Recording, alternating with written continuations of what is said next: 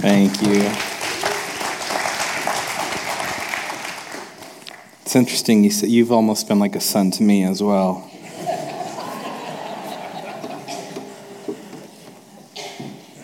It's a joke. He's my dad, just in case you didn't know. Um, hey, happy Mother's Day. Uh, really, really uh, glad to be up here for Mother's Day. If you didn't know, actually, Mother's Day is a really important day in the Vineyard movement. It was a, a really, really cool day a number of years ago where the Vineyard really got to meet the Holy Spirit. So it's a, it's a really cool day to be preaching. And before I jump into my sermon, I just want to take a moment to highlight one more thing. You know, we still need a few volunteers this summer to help out with the kids. Uh, every summer, we give all of the, the teachers a break just to recoup. Um, and so we need a few people to help out just a couple times over the summer, especially for two through four year olds here on Sunday. So I know there are some people here today who could, who could really help out this summer. All right. So, yeah, happy Mother's Day. I just want to take a moment to, to, to, to honor all the mothers who are here, but I also want to just, for, for, for a moment, just say um, Mother's Day can be a really complicated uh, holiday. You know, over the years, after, uh, you know, I was pretty naive to this in, in my younger years, but after talking to a number of people, I have really realized this, this day can be very tough for many individuals. And you know, for a variety of reasons. For, you know, you may have a complicated relationship with your mother. You may have lost your mother. You may have struggled with not being able to have kids for, for lots of variety of reasons. So I want to also honor you today um, and just say thank you for being here. And, and if we could just take a moment, I want to just say a prayer for the mothers who are here, but also those who, who are maybe wrestling with, with the implications of what today is. So, so, Lord, we do just thank you for, for mothers. We thank you for spiritual mothers. We thank you for, for all the mothers who, who are with us. We just ask that you would bless them, that you would equip them, that you would teach them more about what it means to be a godly mother. You would, you would empower them and let them feel blessed today, Lord. And also, we just pray for those who are just really wrestling through today, who are struggling today, who, who have a complicated relationship with motherhood, Lord. And we just ask that you would draw really near to them. You would minister to them, that you would, you would let them know how you see them, how value they are. We love you, Jesus. We just ask that you would be with us all as we look at your word today. Amen. All right, so we are actually kicking off a new series um, because typically for holidays we don't we don't do like special messages for holidays except for like Easter and Christmas, and so we are kicking off a new series on on the minor prophets. And let me just say that the, the, the teaching is a little strange to do on Mother's Day, um, and you'll see why as we get into it. But I remember a number of years ago.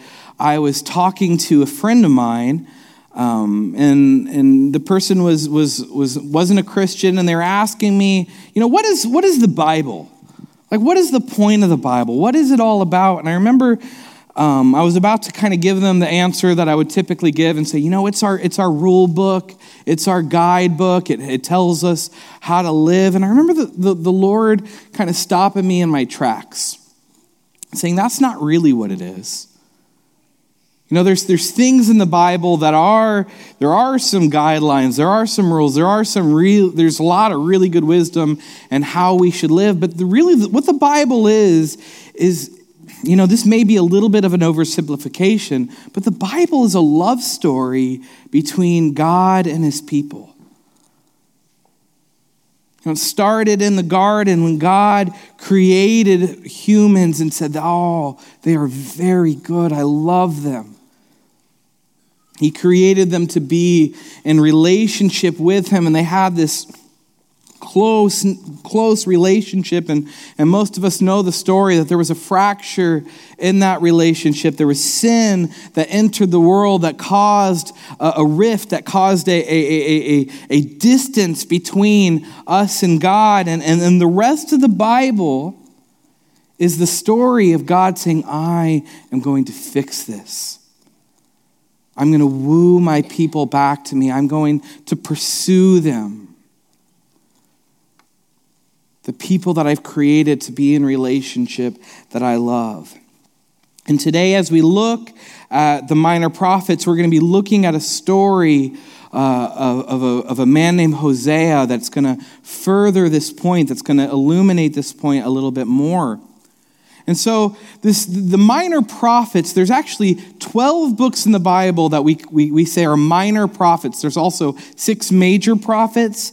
The 12 minor prophets are Hosea, Joel, Amos, Obadiah, Jonah, Micah, Nahum, Habakkuk, Zephaniah, Haggai, Zechariah, Malachi. Thank you very much.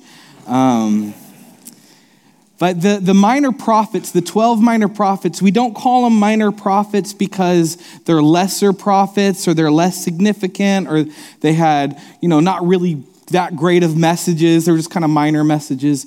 They are called minor prophets because their books are shorter than the major prophets.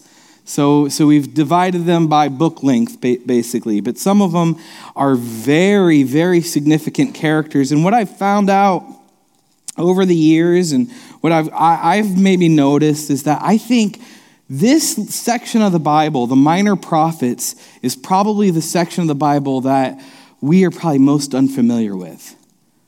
Uh, when I was going through those names, there may have been a few that you're like, oh, I know that guy, but I would say most of the names we're kind of unfamiliar with. A lot of the stories we're not really sure. So that's one of the reasons that we want to do it, is because we want to start studying places in the Bible that we're you know, that get neglected a lot.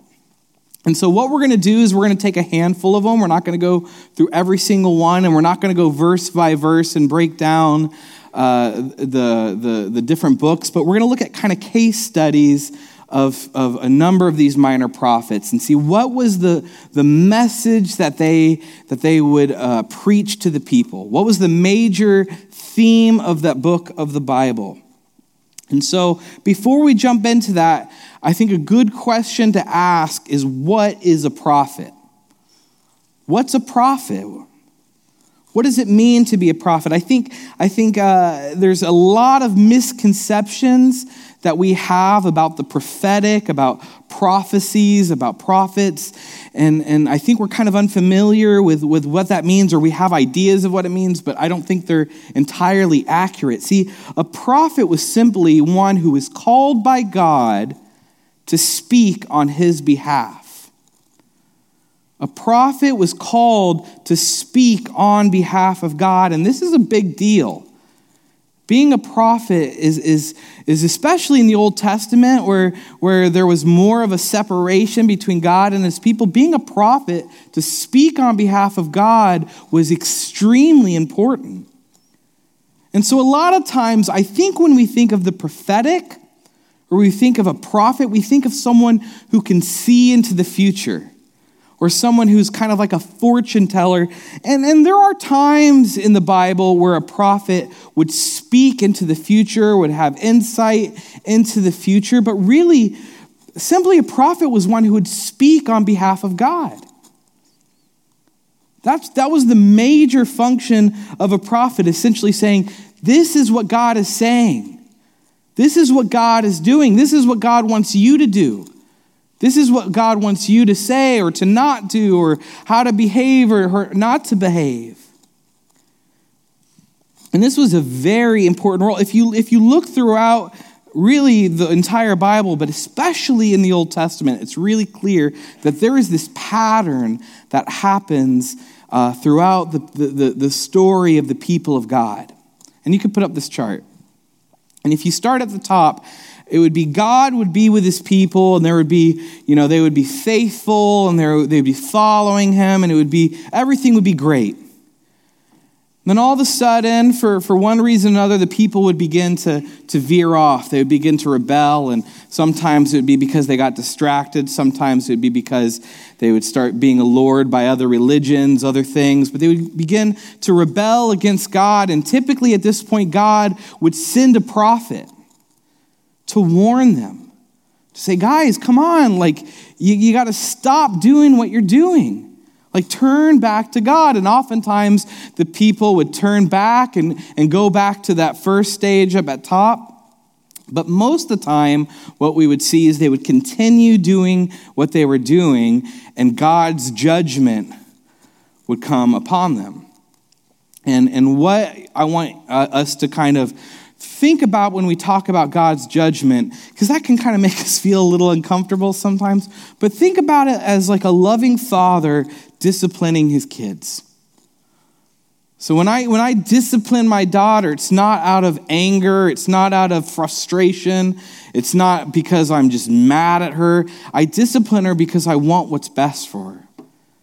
And and and, and it's you know, that again is an oversimplification, but God disciplines those that he loves. So his goal is all is that we would we would turn back to him.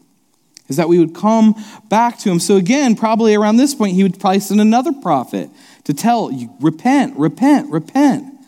And eventually the people of God would repent, they would turn back to God, and they would be back at the top, top uh, phase and it would start again. And I, I, I've noticed that this pattern is not unique to the people of Israel. This pattern is pretty typical in my life.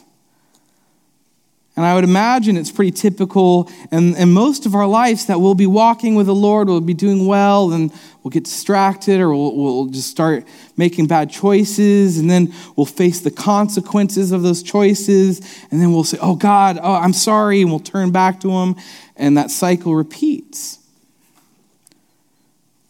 And really, the thing that I find interesting is the principles that God speaks to through these prophets where he's challenging the people of Israel through the prophets, they're the same principles that we are challenged with today. They're the same issues, the same things that we're dealing with. Sometimes they can look different, they can play out different. But you know what I love? In, in Ecclesiastes chapter 1, there's a verse that says, What has been will be again.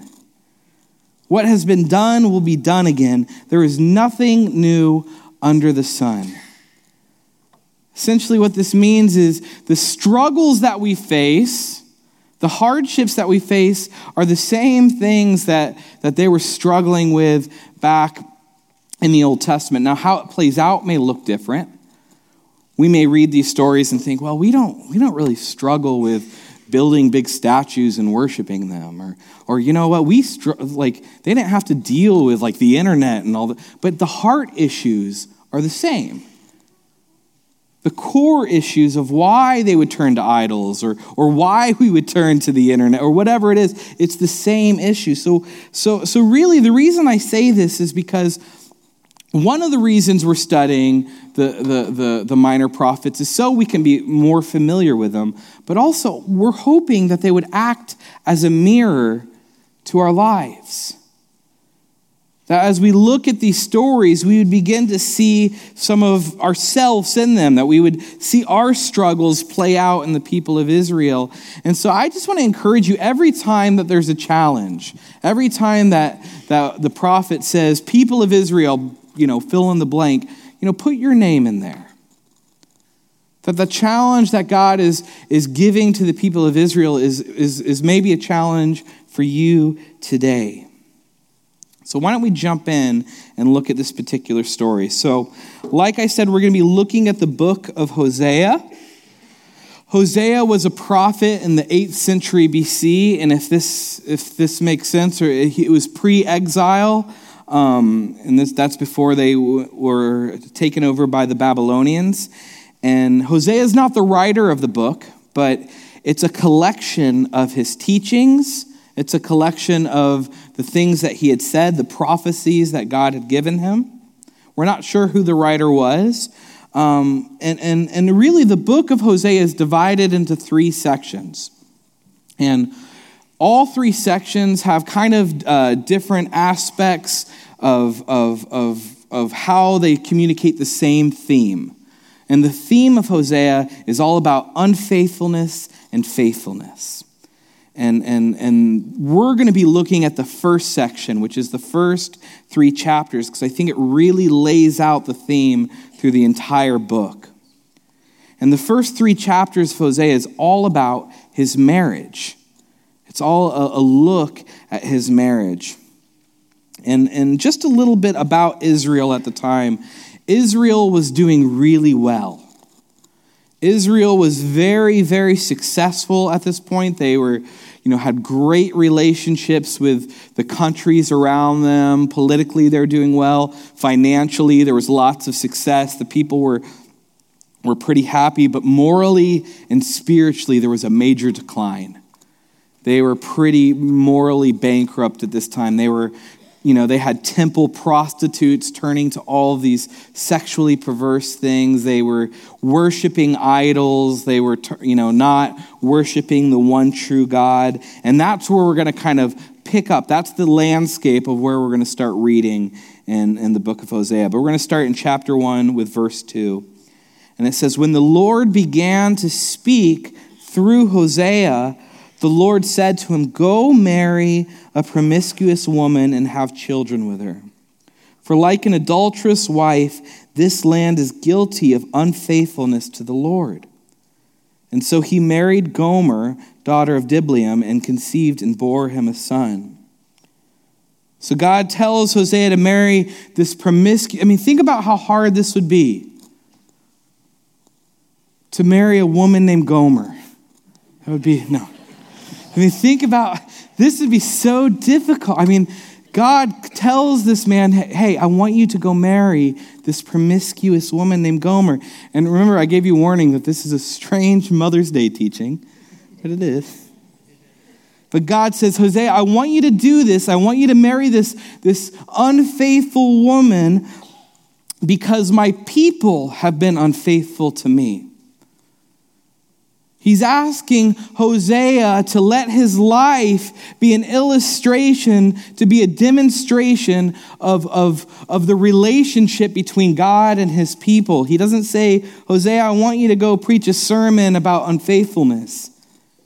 He says, Hosea, I want your life to be the sermon. I want your life to be the sermon. And he, he goes on to expand on this a bit and he talks about this a little bit more, but he's essentially saying, God, my people, or, or, or Hosea, my people have been unfaithful to me. And so the first blank in your notes, remember the mirror. When we see him saying, My people have been unfaithful, we can say, I have been unfaithful. So the first blank is, We are unfaithful. We're unfaithful. And this is, uh, you know, I think this is an interesting analogy. And this analogy of the marriage between God and, and us is one that we don't talk about a lot. I think sometimes in, in the Western culture, we're uncomfortable with this analogy. But when we look through the Bible, there's all of these pictures about the relationship between God and us. And we see it sometimes like he's like a father, or he's like a shepherd, or he's like a king. But there is all throughout Scripture, there's this picture of, of him being like our spouse. It's all throughout Scripture. In fact, when, when, when Jesus came along, and he called us his bride, that would have been really impactful to people because God was known as the husband to his people. So when Jesus came and said, I am the husband, they would have been like, oh, wow, what are you saying? That had a, there was a lot of meaning in that. But we see this analogy all throughout the Bible. Here's one example in Isaiah 54. Isaiah says, For your maker is your husband the Lord Almighty is his name. The Holy One of Israel is your Redeemer. He is called the God of all of Israel. We see this all in, in the Psalms and, and Song of Songs. We see it all throughout, throughout the Bible. And I think there's, there's, it's really intentional that we have this, uh, this picture in the Bible of, of, of, of a groom and his bride. Uh, and I think there's a lot of, of important things that we can see about what's unique about that kind of relationship. And, and one of the things that's unique is that in a marriage, the relationship between a husband and a wife is, is a relationship that is of, of very high priority. It is, it is a relationship that you say, you know, this relationship with, with my wife, or you may say, this relationship with my husband has to take top priority in my life out of all the other relationships that I have. That's why one of the vows that you say in, in, in, a wedding is that you will forsake all others.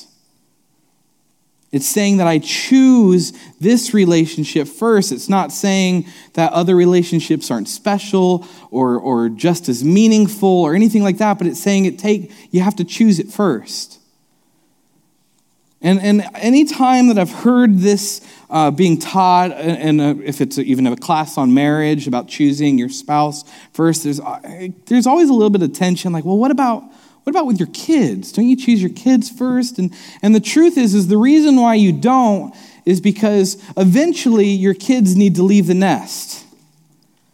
You know, when they're like 40 or whatever, when they're, you know, but eventually it's, it's healthy for kids to say, now you're on your own. But the relationship with your spouse, ideally, is for a lifetime. It's for a lifetime. So it's a relationship that is, is, is, should take top priority, that you would say, my relationship with my spouse has to be the, my, my, my, my primary relationship. And again, it doesn't mean it's more important or better or anything like that, but it has to take top priority. And God is saying that He wants to have that relationship with us. That we would say, God, my relationship with you is my primary relationship. It is the first relationship that I choose, that nothing comes above that relationship. It can't be a side relationship. It can't be one that you say, I enjoy that one. We got coffee every once in a while.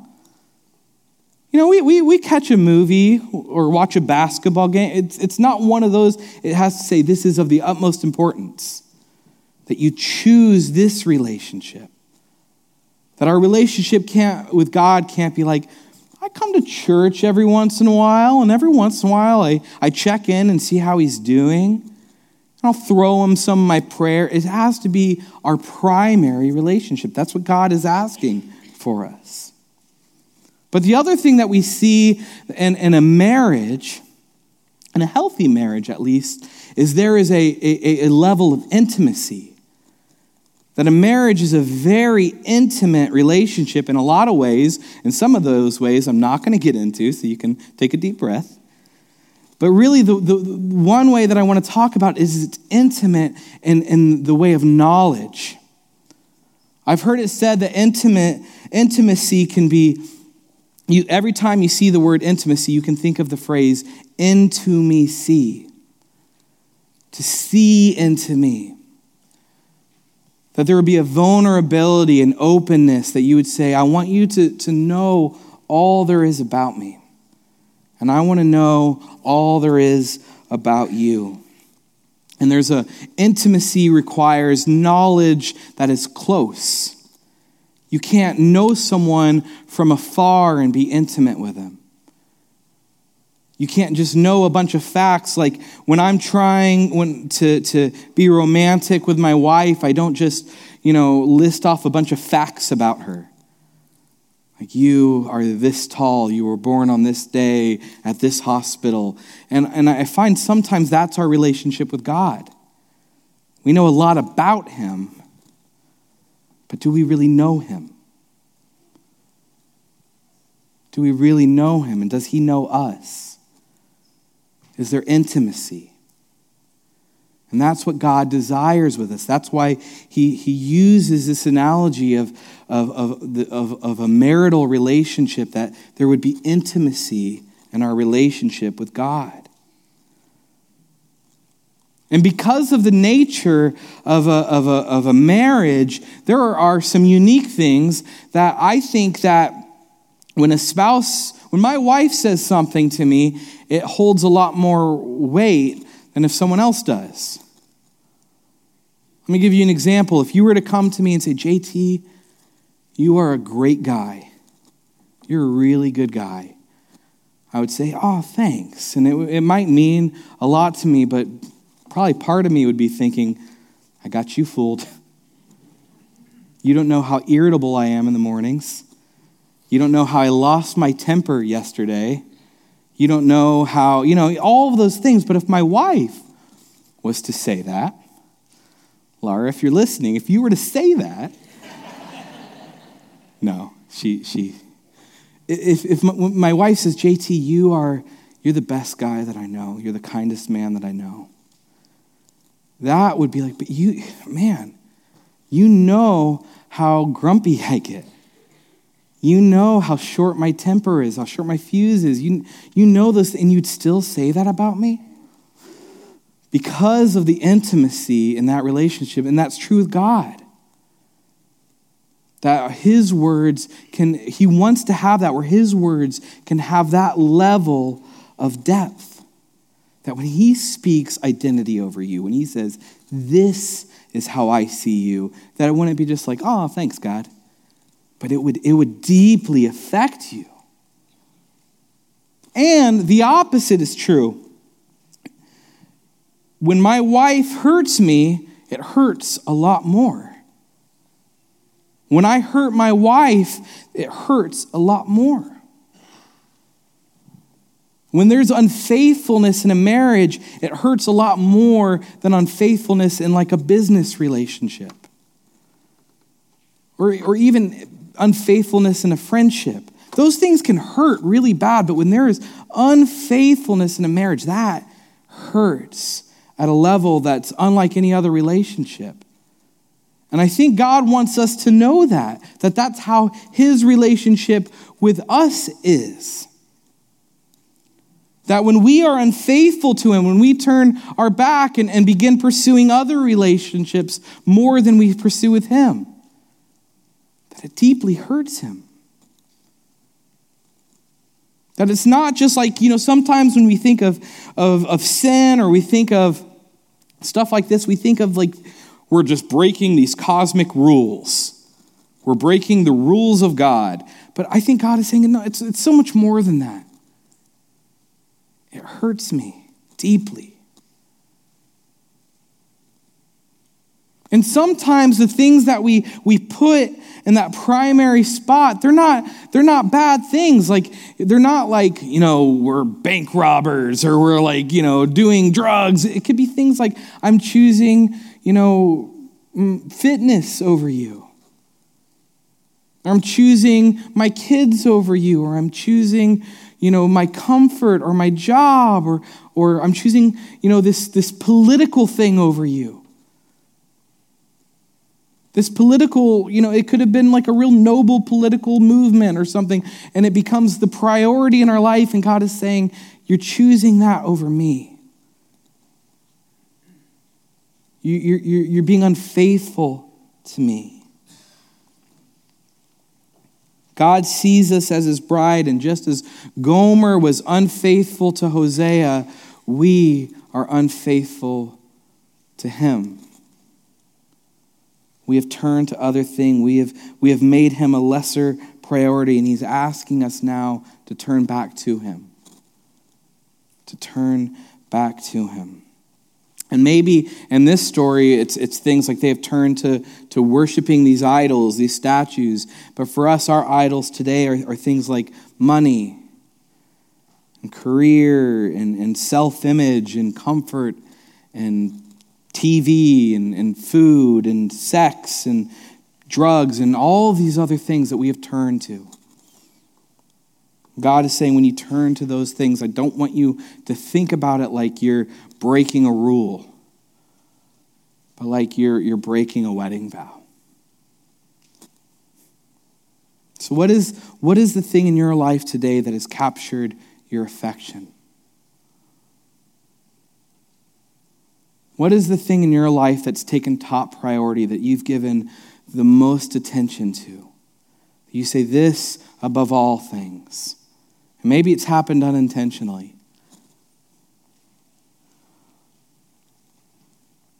Again, maybe it's, it's education.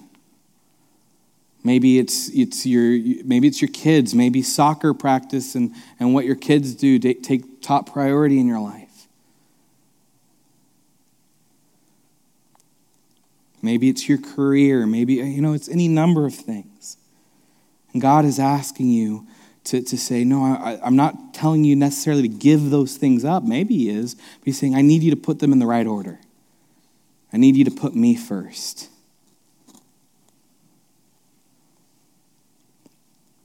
We have given our attention to all these things. We are unfaithful. But you know what? I think the main point of this story is not our unfaithfulness.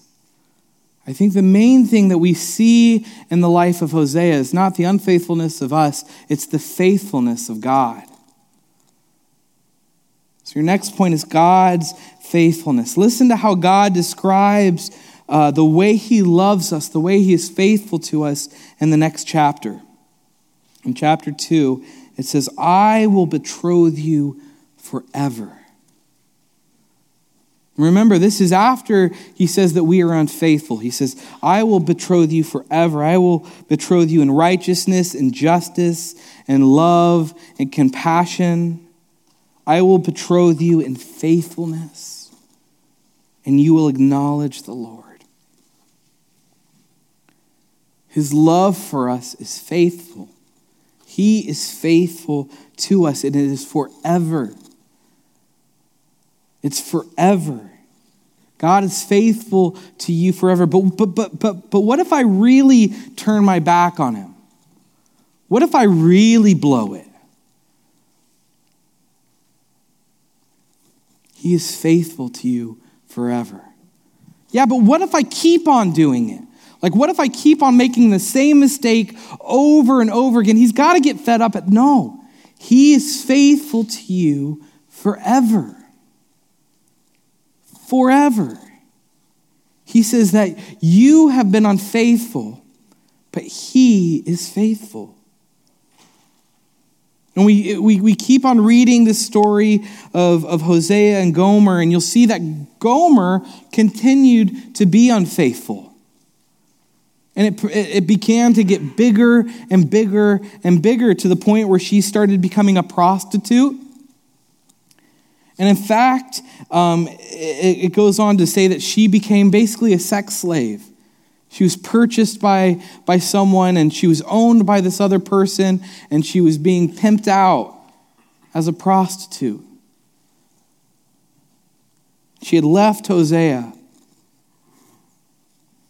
And listen to what God says to Hosea. It says, The Lord said to me, Go, show your love to your wife again Though she is loved by another man and is an adulteress, love her as the Lord loves the Israelites. Though they turn to other gods and love the sacred raisin cakes. That was a, a, a, a traditional um, meal that they would eat when they were worshiping idols. And he says, So I bought her for 15 shekels of silver and about a homer and a lethek of barley. So here's what's happening here comes Hosea. You know, his wife has left him, turned to prostitution. And God says, I want you to go get her back. And most likely, what would have been ha- happening at this point is, is Gomer would have been put up for auction. She would have been standing in front of a, a bunch of people similar to this. She would have been stripped naked, treated as, as like cattle or like property, and people would have been bidding on her.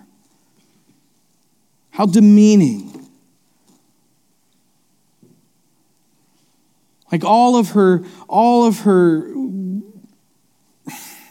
just everything that she was would have been stripped away. All of the things that would have been valued, all it was just so demeaning, no dignity so just shaming her. And Hosea would have come to this auction and he bought her back. People bidding on her, and he says, I, I want her. And here's what's really cool is, is you can tell um, by the, the, the, what he bought her with that he bought her with basically everything that he had. He didn't have enough money. He didn't have enough silver, so he had to scramble and, and, and, and get other things and say, Well, I, I don't have enough, but I will, I'll give you everything.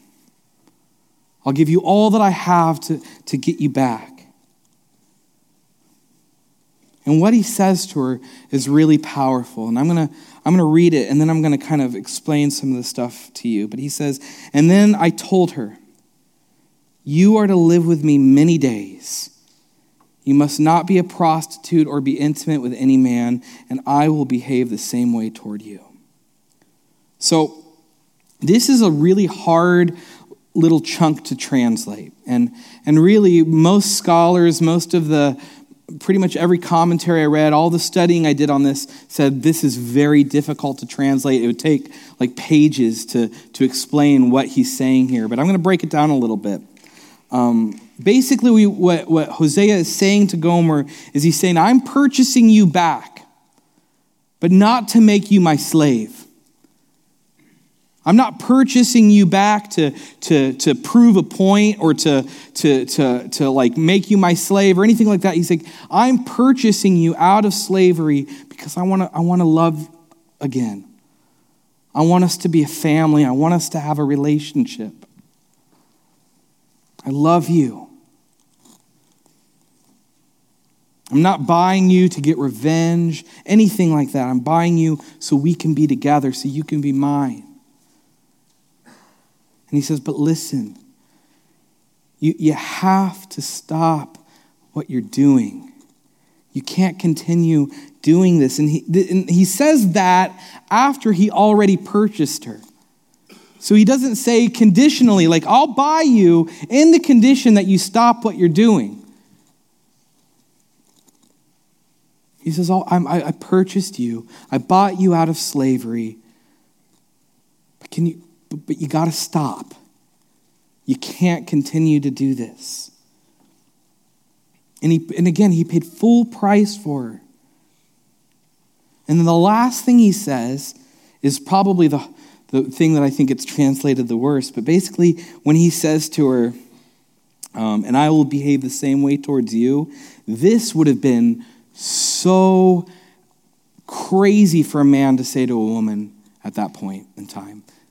Women were treated as property, they were looked at as property. And essentially, what, what Hosea was saying to Gomer was, I will be yours. I will be yours. And see, a, a man would oftentimes say, You are mine. You belong to me. But for a man to say, and, and I belong to you, would have been so countercultural at that time. And think about how honoring that would be to that woman, to, to Gomer, who is just complete, completely humiliated, um, years of being demeaned, and, and all these things. And for him to say something so honoring, so valuing, with so much dignity, so much respect, so powerful. But Here's the thing this story is not about how good of a guy Hosea was. It's not about, uh, you know, how, how love conquers all and true love can, can win things back. And, and this is, you know, what a, you know, a good marriage. It's not about that. This story is about how God sees you and what God has done for you. This is a picture about how God loves you, how faithful He is to you. God is saying that even though you have been unfaithful, that you turn your back on me and you turn to these other things. And even though you've sold yourself to these other things, you've become a slave to these other things, I will be faithful to you. 2 Timothy, we are faithless, he remains faithful. It's who he is. It's who he is.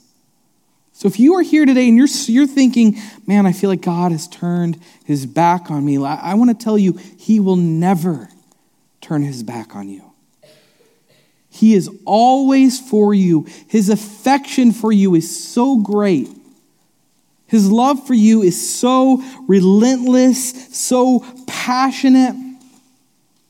No matter how much we mess up, no matter how many times we blow it, no matter how big of a mess we make things, no, no matter how much we, we, we've lost focus in our life, He is still for you. He loves you more than you can imagine. More than you can imagine. We are probably more unfaithful than we can imagine, and He is, he is more faithful to us than, than we could ever dream of. And do you know that his faithfulness cost him? It cost him. Just like Hosea's faithfulness cost him. See, God had to pay a price to get you back. Just like Hosea, Gomer, Gomer turns her back on Hosea, leaves him turns to these other things, ends up like doing all of these other things and, and is so unfaithful, turns to prostitution, becomes a slave, is sitting at this auction. And people bidding on her. I'll give you, I'll give you 10 pieces of silver. I'll give you 12. I'll give you 13. And here comes Hosea saying, I will give you all that I have. I will give you everything. And the auctioneer says, Sold to Hosea for all that he has. Hosea covers her naked body, covers her shame, and says, I, I love you. I bought you because I love you, and I want to be with you, and I want you to be with me, and I, I, I want to have this relationship, and I need you to stop what you're doing, but I love you. And this is how God treats us. This is what God did for us. See, we have turned to so many other things. And just like Gomer, we are slaves to those things. The Bible tells us that we are slaves to sin. Maybe you're a slave to, to your career. Maybe you're a slave to, to, to your, your retirement. Maybe you're a slave to ego, to, to, to you know, education, to addiction, to, to your desires, to behaviors, but we are slaves. And the Bible says that we have been put up for auction. We have been put up at an auction, and the world is bidding on us. The world is bidding on us, saying, You know, I'll buy you with money. I'll buy you with, with the career you always dreamed of. I'll buy you with the American dream. I'll buy you with acceptance. I'll buy you with popularity. I'll buy you with, with, with drugs. I'll buy you with sex. I'll buy you with whatever. And then Jesus steps in and says, I will buy you with everything that I have. I will give my life for you. And God, as the auctioneer says, sold to my son Jesus for everything that he has. Jesus wraps us up, takes away our shame. And that's the message of Hosea. And listen, we don't know. That's the end of this story with him and him and Gomer. We don't know what happens after that. Man, I really hope, maybe because I'm just an optimist, I, I really hope that, that, you know, their marriage was beautiful and wonderful, but the marriage could have continued to be unfaithful. And I think the truth is, is that even though many of us here, we, we, you know, we have given our life to Jesus. We've been bought out of slavery. We are no longer slaves. But we still continue to walk in those things that we were enslaved to or enslaved by.